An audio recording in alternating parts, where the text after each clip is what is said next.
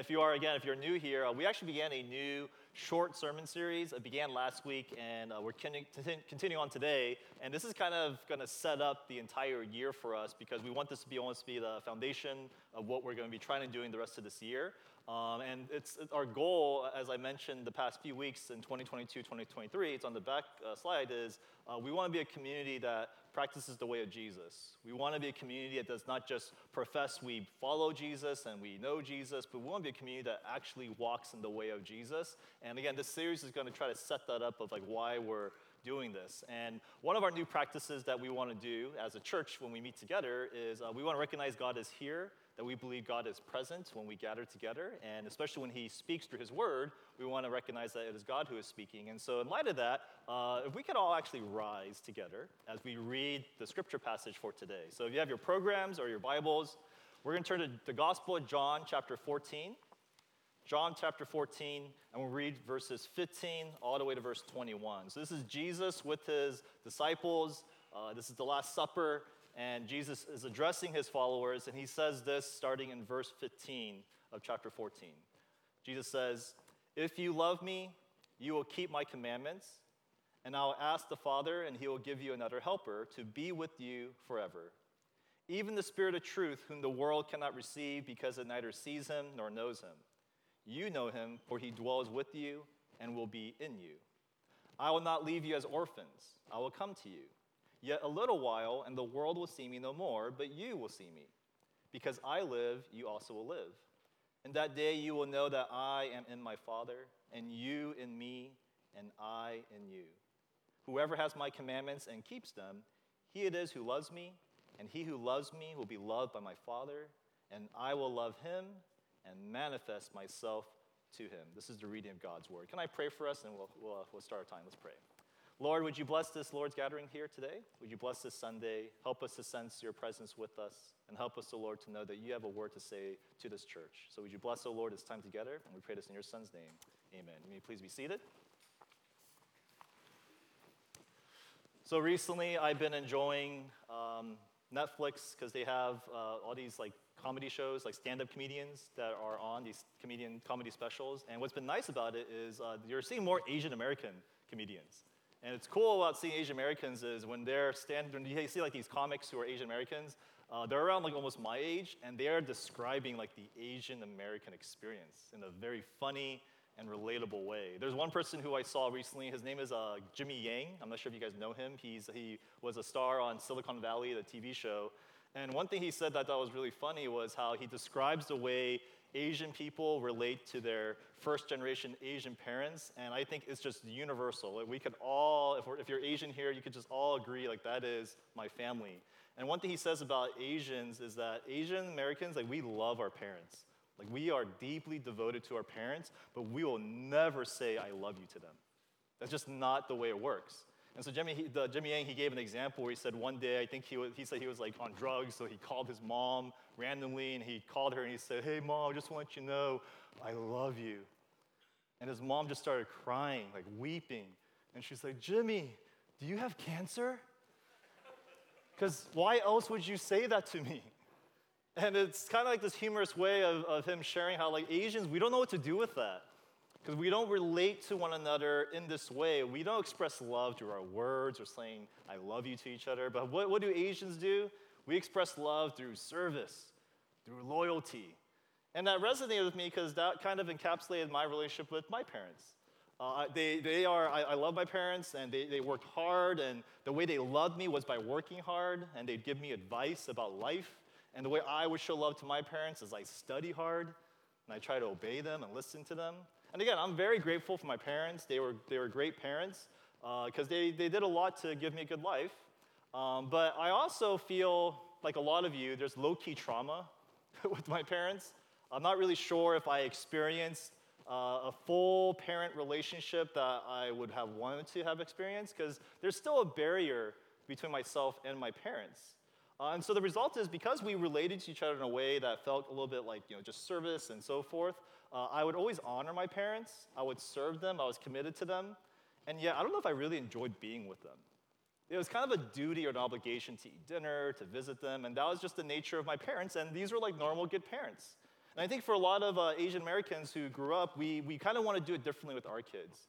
A lot of people who are my peers and they have kids, one thing we want to say is we want to work hard, we want to make sure that there's loyalty and so forth, but we also want to have the relationship be really personal with our children. And we kind of see us practicing that with our kids as we get older. And the reason why I share that is because I think a lot of us, we relate to God like Asian Americans relate to their parents, where God is someone who, if he's there, we honor him, we'll serve him, we'll stay committed to him, but I don't know if we like him. I don't know if we actually enjoy being with him.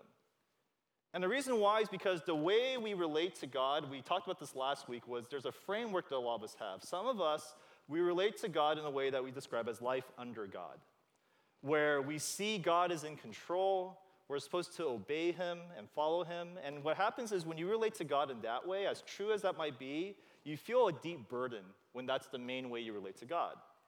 Others of us, we relate to God with life over God, where God, we adopt his laws, we believe what he says is true, and yet we don't really relate to him as a person. It's very impersonal, and you know you're living that way when spirituality, Jesus, it's a very impersonal thing for you. And for some of us, we live life for God, where we do a lot of things for him, but we realize we don't really know him. We don't really enjoy him. And you know this is you when you feel really tired. Like church makes you tired, reading your Bible makes you tired, life makes you tired. And that's how a lot of us relate to God. This is a natural way that we kind of approach him. But when you actually read the Bible and what the Bible says, how does God want to relate to you? We talked last week how God doesn't want to be under, over, or for, like a life for you, but he wants it to be a life with God, a life with him. That's the whole goal, because we talked about how the story of Scripture, the way it all begins is we actually have in the story in the beginning a God who is with one another. We believe in a triune God where the Father, Son, and Spirit, they weren't just doing things, they weren't just ruling things, but they were with each other. They were enjoying each other's presence. And that's why in Genesis, we see in the beginning of the story where God, he creates mankind, not so they could serve him and to do things for him, but so God could be with them, so they could walk in the garden and be together. And when you actually keep reading the Bible, the rest of the Old Testament, the law and the prophets, it only makes sense if it's a life with God. Because if you read the Bible like God wants me to do things for him or I have to obey him, then the book of Leviticus makes no sense. The book of Numbers makes no sense. There's so many parts of the Bible about the temple and the tabernacle. You're like, what's the point of this? And it only makes sense if this is God who wants to be with you. He's the God who wants to be with his people. And that's why it makes sense why in the New Testament, the Gospels, why God comes in the person of Jesus Christ. Because this is like the epitome of God wanting to be with his people. He literally dwelt among us. And then at the very end, in Revelation, we actually see that the end story where it is all headed is new heavens, new earth, where one day the final picture that the story of Scripture says about life is God will be with us. That's what life will be at the end. And so here's the question, though. This is kind of the theme of what's happening in the beginning, in the middle, and in the end. What happens now? What are we supposed to do now with Jesus coming until the end? Like in this present moment, how are we supposed to relate with God? And what I would argue is it's the same thing. It's the same theme over and over again, is we are supposed to relate with God right now to be with him. That is the whole goal. But the problem is, though, is even though that might be something we can understand, we have to almost ask ourselves, but why? Like, why is this something that we need? And maybe even more importantly, like, what does this look like? What does life with God look like? And it's hard because we don't have a point of reference because we don't meet many people who seem to experience that. If you told me, show me somebody who lives a life under God where they obey God and, you know, they're fearful of him, I could point to plenty of people going, that person, they're definitely living life like that. A lot of examples of Christians like that. Or a Christian who's living life over God where they exemplify morality and Christian principles, but they don't really know God. I know plenty of people like that too. Or maybe Christians who are doing a lot of things for God. They're serving, but they're really tired. I have plenty of examples of those folks. But do you know anybody where you can look at them and go, you know, they are living life with God? Like you just tell the way they relate with God, like he's like with them. And I think for a lot of us, we don't see that. Because if you live a life with God, you know what your life will look like? There will be love, joy, peace, patience, kindness. The fruit of the Spirit will develop. That's what life with God looks like. And sadly, that's really rare, even in the life of the Christian. And so what we want to do today in part 2 of our 3-part series is we want to look at what does life with God look like?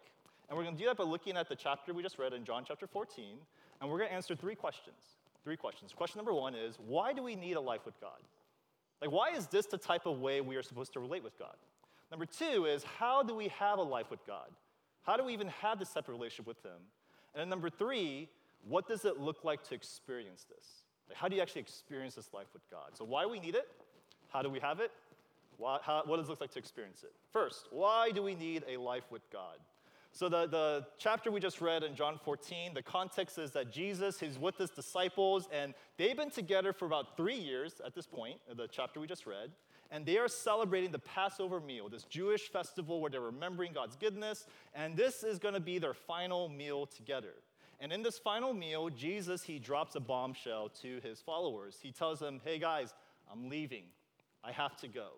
You're not going to see me again. And this is devastating. This is devastating news because the disciples, they left everything to follow Jesus these past 3 years. Imagine that you got recruited by somebody who's in Silicon Valley, and he said, hey, you coders, all of you who are working in the coding industry, that's about half our church now. There's a new startup that I'm starting, a lot of potential. You have to move to Silicon Valley, but I'll be with you. We'll do this together. You get stock options and so forth, and you decide, you know what, I'll do it. You go, you move, it's great, the company is growing, it's booming, it's becoming something that has a large social media presence, a lot of people are buying the product, and you're like, dude, this company is awesome, and what happens is you have a Christmas party that the CEO throws, he goes, this is an awesome past 3 years that we've had as a company, but just want to let you know, I am resigning now. Sorry, guys, the show is over. How would you feel? What would you feel if you felt that way? It would be devastating, right? It would be like, I left everything to give myself to this startup, and now you're bouncing, and you announce it at Christmas? Like, how can you do this? And that's what Jesus is doing here. It's the Passover. It's supposed to be a time where they remember God's goodness. And Jesus is saying, I'm leaving. And it's even worse than a CEO resigning, because look at the language Jesus uses to describe what's happening. Look at verse 18, what Jesus says. He says, I will not leave you as orphans. He's describing them as this situation, it's going to feel like you're an orphan. It's this very tender type of relationship that Jesus had with his disciples. Not like a boss, but like almost like a father. And obviously Jesus, when he describes them as like orphans, he's not saying they're going to be literal orphans, but what does it mean? What's the imagery of an orphan? Somebody who's experienced deep loss. Not just any type of loss, but the loss of stability, the loss of security, the loss of intimacy. That's what happens when you're an orphan. Your parents are gone. And you're in this very vulnerable state. And just as the disciples, they were not literal orphans. A lot of us, I don't think most of us here are literal orphans, but this imagery, it still applies to us because like the disciples, we experience loss all the time. If you're new to our church, just know if this is the type of church for you, I just want to warn you. Like, I often warn our church how hard life is. Like life is hard. Like it is brutally hard because when you get older, the seasons of transitions and tragedies, it just evokes these orphan-like questions. You know what orphan questions are, what orphans will ask all the time internally? What's going to happen now with my life? Where do I go? Who's going to be there with me? Who's going to guide me? And these questions get louder and louder for all of us as we get older because life is hard. I pick on this group a lot, but it's too easy. Postgraduates, there's a reason we're doing a cohort together. Because your life is hard. After college, that transition from college where everyone's happy to post-college where nobody's happy, it's really lonely. You have to establish your career and you're not really being compensated well. You have this pressure to get married and everyone's wondering when you get married and it's really hard. And I feel for you when you're in that kind of zone that's there. And I have bad news for you. If you think that's hard, wait till you become a parent. It's even harder as a parent. You transition from, as a parent, from freedom to slavery, where life, it's not just lonely, it's really lonely, because nobody has time to hang out with each other. You're not trying to establish a career, you're questioning your career. Can you still do this? And it's not about getting married, it's about staying married. Like, should I stay married? How do I make this work? Like, it's hard. And it's even more depressing, because I was one time complaining to my mom, like how it's so hard with 3 kids, they're all young, and this is like the hardest time as a parent, and she kept laughing, she's like, you think this is hard? Wait till they become teenagers, and she just started laughing, and I was like, dear God, like, it just gets harder. And in fact, it gets so hard that I realize as you get older, people talk about this. There was a BuzzFeed article that I looked at, and the title of the article, it was 25 Things That Get Harder As You Get Older. So these are like grandparents who are describing, you will know how hard life is. And they said some things like, so this is things that get harder as you get older, and some of them are funny, and as it keeps going, it gets a little less funny. So for example, so you know what gets harder as you get older? Digesting a meal without getting heartburn. Well, we could all feel that, right? As some of us go, yeah, that gets harder as you get older. But here's another one. Getting up after you've kneeled down. Oh man, if you don't know what that means, wait till you're like in your 30s. Like when you're on your knees and you get up, you're like, oh, it's so much harder as you get older. Another thing that gets harder, seeing and believing the best in people. Like really believing the best in people. That gets harder as you get older. Watching my dad and mom get older. Gets harder as you get older. Believing I can still do something with my life. Believing that I'll make an impact in my life. That gets harder to believe as you get older. Because again, as life is hard, it gets harder as we get older. And those orphan questions, what will I do? What's going to happen next with my life? It gets louder. It gets louder. And here's the problem, and this is where it goes back to what we're talking about. If the only way you know how to relate with God is to live life under him, over him, or for him, do not be surprised if your life looks like a life apart from God. Because when you experience loss, the last thing you want to know is how do you obey God? Like, what does obedience look like? Like that, even though that might be true, you do not want to hear that in that mode. Or when life gets hard, the last thing you want to know is how can you serve in a ministry to get close to God? Nobody cares when life gets hard how to serve in a ministry. And yet, if that's the only way you know and you think God wants to relate with you, how you relate with him, then do not be surprised if God feels very far removed from your life because life gets harder. And that's why as we get older, God often seems very far away from us. And we all know this, right? Where you don't need that type of comfort and care when life is really hard for you. I know for me, when I go through bouts of like sadness or depression, the last thing I want to hear from my friends when they come over is to let me know, hey, I read this book about depression, and this is what you should do, brother. It might be true, but not now. Like, I don't need to hear that right now. Or someone says, you know, you're going through a hard time, but you know what is going to happen? You're going to be this great pastor now who can relate to other people who are going through hard times. And again, it might be true, but not now. It's kind of annoying to hear somebody talk to me like that. And that's why for a lot of us, God, he's like a burden. Because that's kind of the only way we know how to relate with God. A God who tells us what to do, a God who tells us how to obey, a God who tells us, well, you got to serve and you got to do things in light of this. And again, that's why God, he feels very far away for older people. Because life is harder. And this is why Jesus, what's interesting is he says, even though we experience God that way, you're not supposed to. That's not the way God wants to experience life with you. And we notice because if you look at the passage again, when Jesus says, hey, you're going to be like orphans, notice what he tells them to comfort them. He doesn't go, hey, I'm leaving you, but hey, I have some good advice for you. When I'm gone, you got to do this. Or he doesn't say, hey, you know what, I'm leaving, but here's the reason why I'm leaving. It's going to lead to, he doesn't do that. Look what it says in verse 18 to 20 again. Jesus tells them, I will not leave you as orphans. I will come to you. Yet a little while, and the world will see me no more, but you will see me. Because I live, you also will live. In that day, you will know that I am in my Father, and you in me, and I in you. A lot of stuff is going on, but let me just break it down very simply. He's saying stuff like, I will come to you. You will see me. You are in me, I in you. What's Jesus saying? You might feel like orphans, but don't worry. Here's my comfort. I will be with you. I'll be with you. I'm leaving, but I'm not abandoning you. You're going to feel lost, but you will feel my presence. That's Jesus' comfort. And this is what Jesus is trying to comfort for a lot of us. It's his presence. His presence is what we need most when we face life. Because life is hard, and nothing you need more is someone to just be with you in the midst of that hardship. There's a book that's coming out soon. It's called Why Tears Matter. It's by this author named Benjamin Perry. And he describes this interesting thing where he says, you know, in movies and in TV shows, when someone's sad, you see a slow tear come. Like this one teardrop, right? And it's kind of almost funny when you see that, this slow teardrop that comes down. Do you know that's a real thing? It's a real thing. When you are angry and you cry, your tears go down fast. When you hit your foot, your tears go down fast.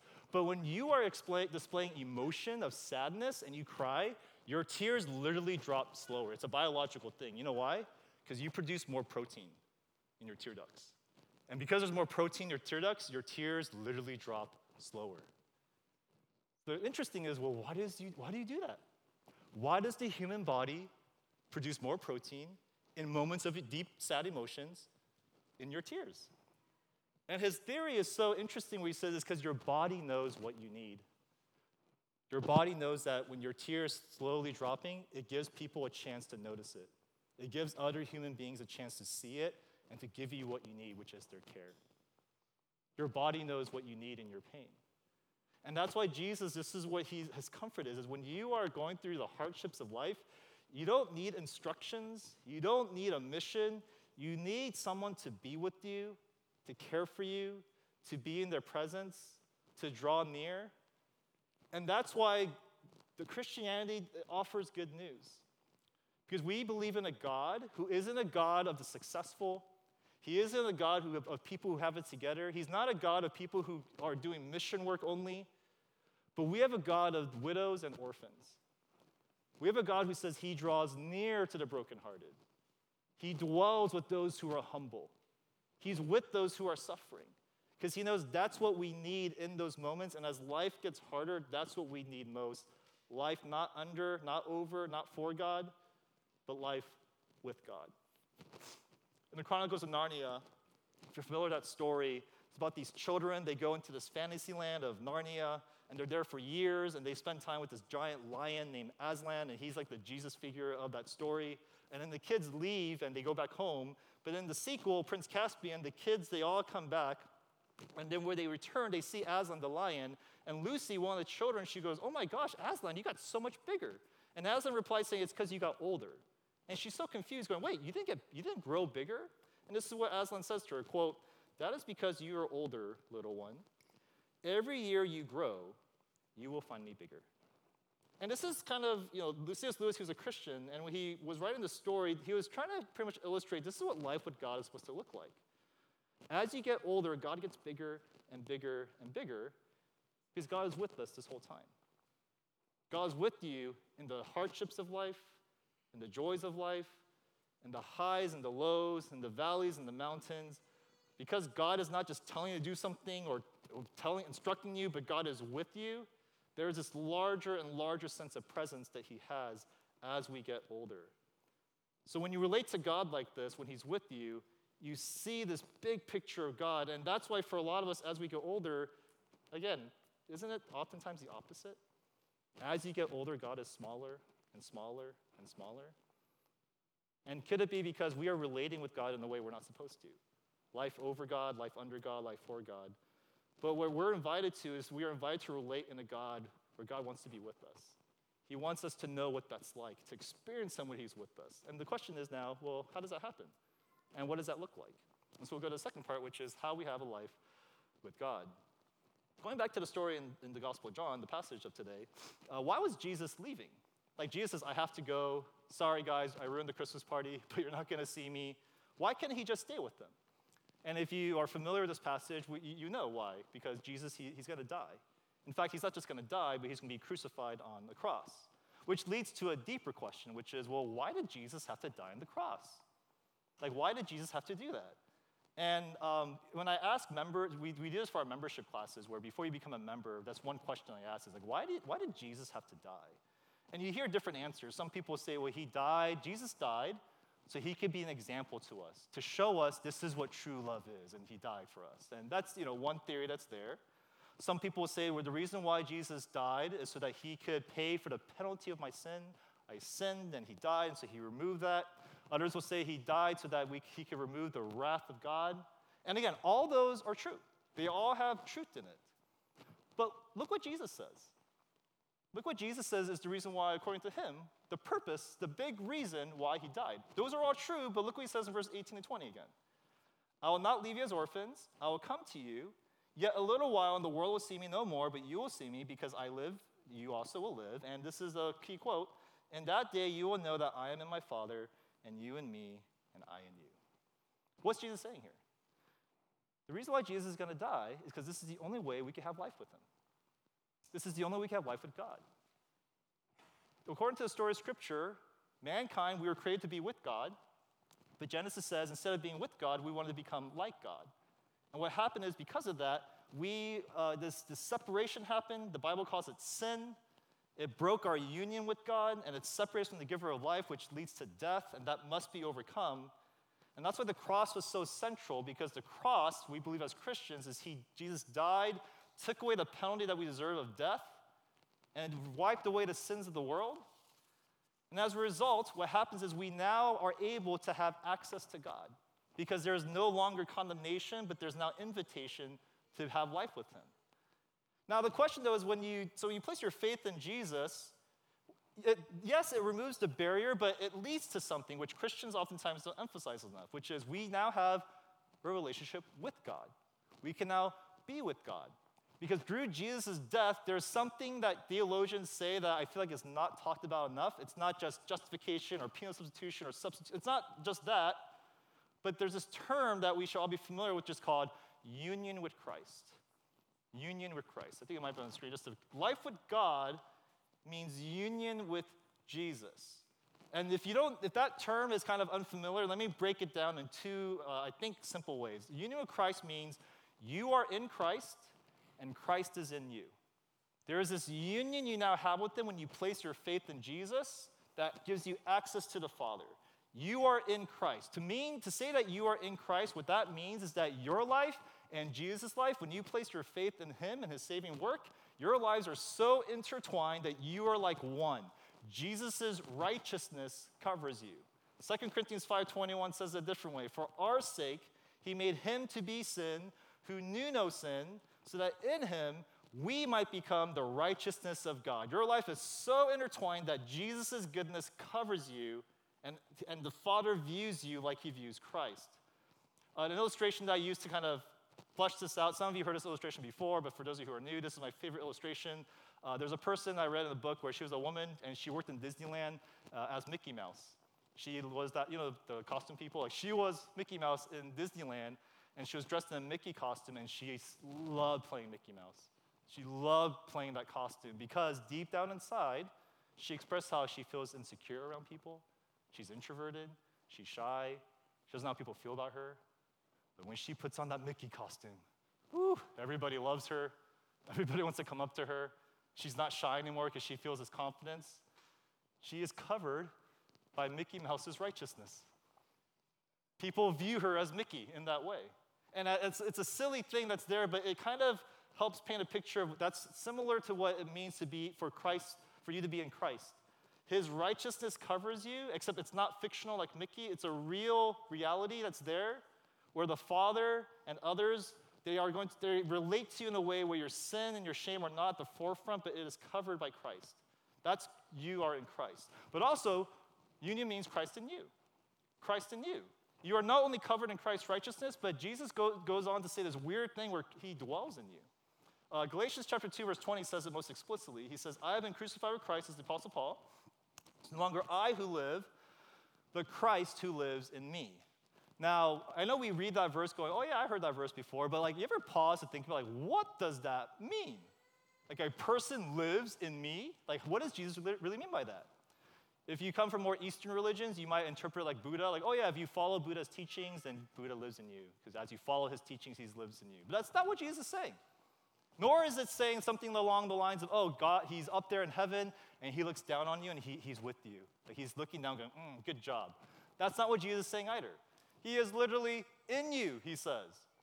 Jesus is in you, and he kind of explains it in more detail in the Gospel of John, the passage we just read. Look again in verse 16 and 17. He says, I will ask the Father, he will give you another helper to be with you forever, even the Spirit of truth whom the world cannot receive because it neither sees him nor knows him. You know him, for he dwells with you, and he will be in you. Jesus says there's going to be another helper, someone like me called the Spirit, the third person of the triune God. And he's a person, and he will be not over you, not around you, but with you and in you. You know what that means? For the Spirit of God to be dwelling in you? Verse 16 probably gives us a good hint. Jesus says he'll be with you forever. What that means for Jesus, not just to be over you, but in you, it means your heart is not a rental space. You are not a temporary location for him. You are not a temporary relationship where he discards you after a while. The Spirit is permanently residing inside of you. The Spirit is not a short-term tenant. He's a lifelong companion. He is joined in you. Your relationship with God, it does not have to be the surface, superficial relationship that we have with people, but the fact that he is in you, it has the potential to be the deepest relationship that you know. You don't just have to experience God with your mind, with your hands, but you can experience God in your heart because the Spirit of God, Jesus says, is in you. And this is why Jesus died on the cross. Jesus died on the cross so that we could be united where we are in Christ and Christ is in us, and we can experience life with God. Skye Jethani, he's an author that I've been getting a lot of ideas from in this book, With. He says it like this, quote, "Fulfilling God's desire to be with us is why Jesus went to the cross. He did not die merely to inaugurate a mission, life for God, or to demonstrate a principle of love for others to emulate, life over God, or to appease divine wrath, life under God. While each of these may be rooted in truth and affirmed by Scripture, it is only when we grasp God's unyielding desire to be with us that we begin to see the ultimate purpose of the cross. It is more than a vehicle to rescue us from death.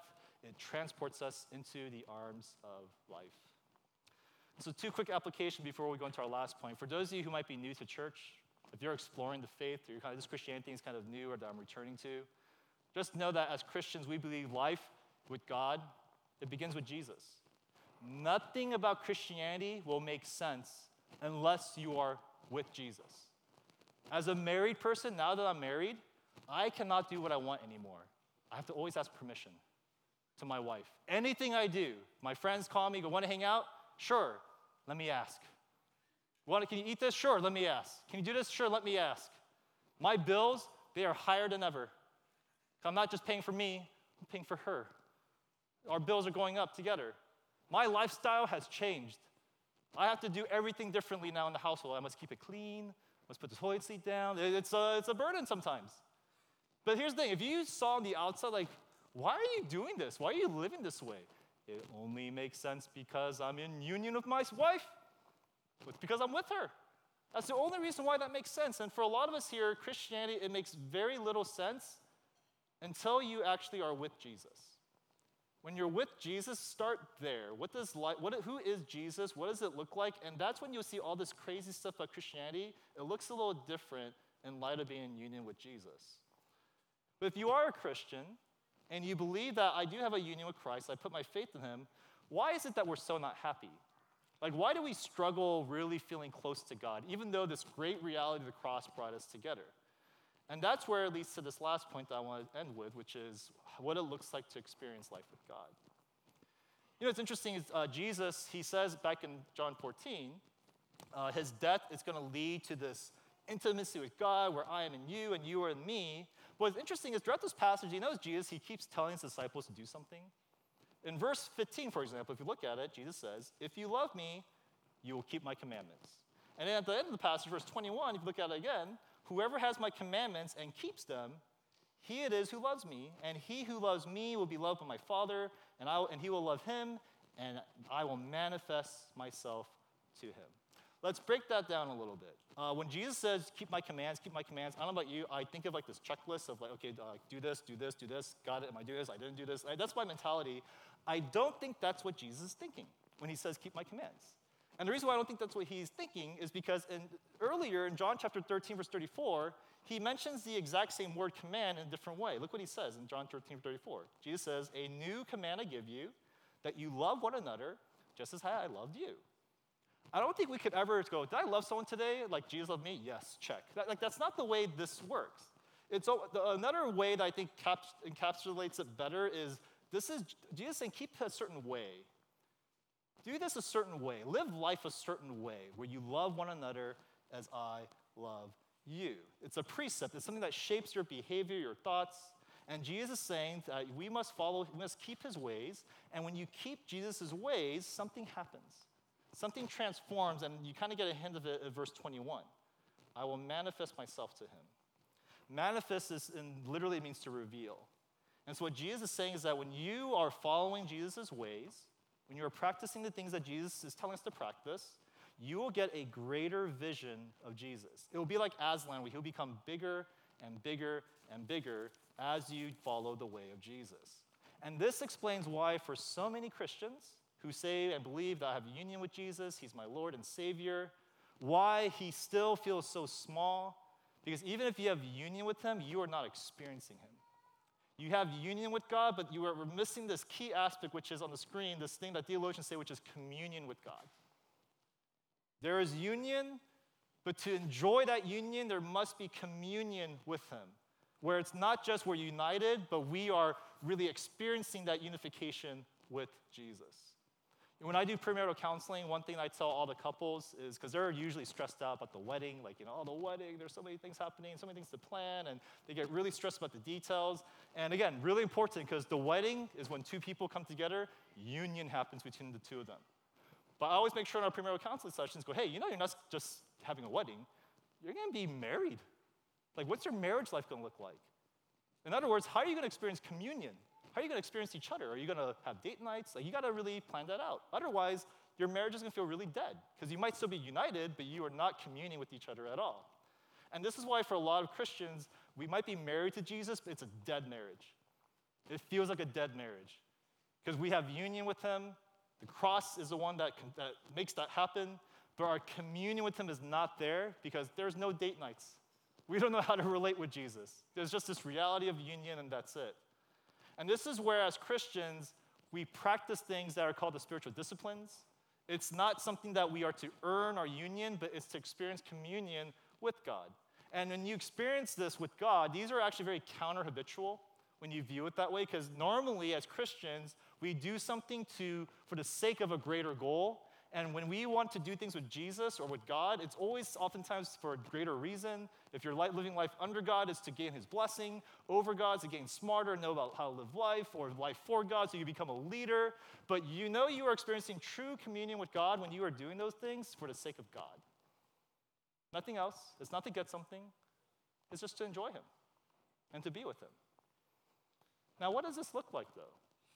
Who can you think of that you know this is a picture of life with God? This is the communion with God. Who does that? And this is where Sunday school helps. The Sunday school answer always is, it's Jesus, right? Oh, Jesus is the answer for everything. And Jesus is our point of reference. He experienced full communion with God. But here's the caveat. A lot of times when we think, oh, yeah, Jesus, he felt so close to God because he's God. He's the triune God and so forth. But, you know, if you read the Gospels of Matthew, Mark, Luke, and John, they really labor this idea that Jesus was human. Fully human, who was hungry, who wept, who cried, who suffered. Fully human like us, and also like us, filled with the Spirit. Filled with the Spirit. And Jesus, he was someone who walked on this earth filled with love, joy, peace, patience, kindness, goodness, faithfulness, self-control, because he experienced constant communion with God. And this did not happen automatically. When you see Jesus in the Gospels and you read about his life, which, again, I said last week, it's so fascinating, like who Jesus really is. Jesus, he never told his disciples, read your Bible, have a devotional time. He never did that. He would just quote the scriptures. Jesus, he would never tell his disciples, make sure you fast. Jesus would just fast. In fact, it was really rare for even Jesus to tell them to pray. And Jesus would say, hey, I'm going to pray, come with me. And that's Jesus' invitation to all of us. When Jesus says, hey, I'm going to be doing all these things, but he tells us what? Come follow me.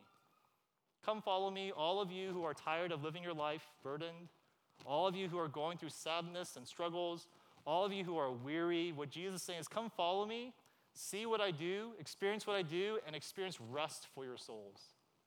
Rest for your souls, because when you follow me, you will see what communion with God looks like. The cross accomplishes union, but what we see Jesus doing is communion with him.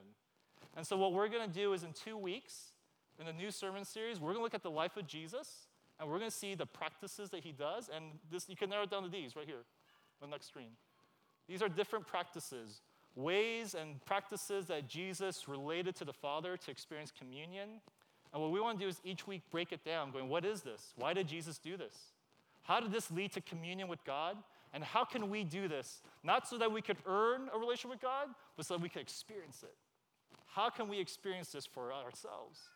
And the goal is for us to practice this so that we could come alive and really feel like God is with us, to experience that reality for us. And we need that. We really need it as a church.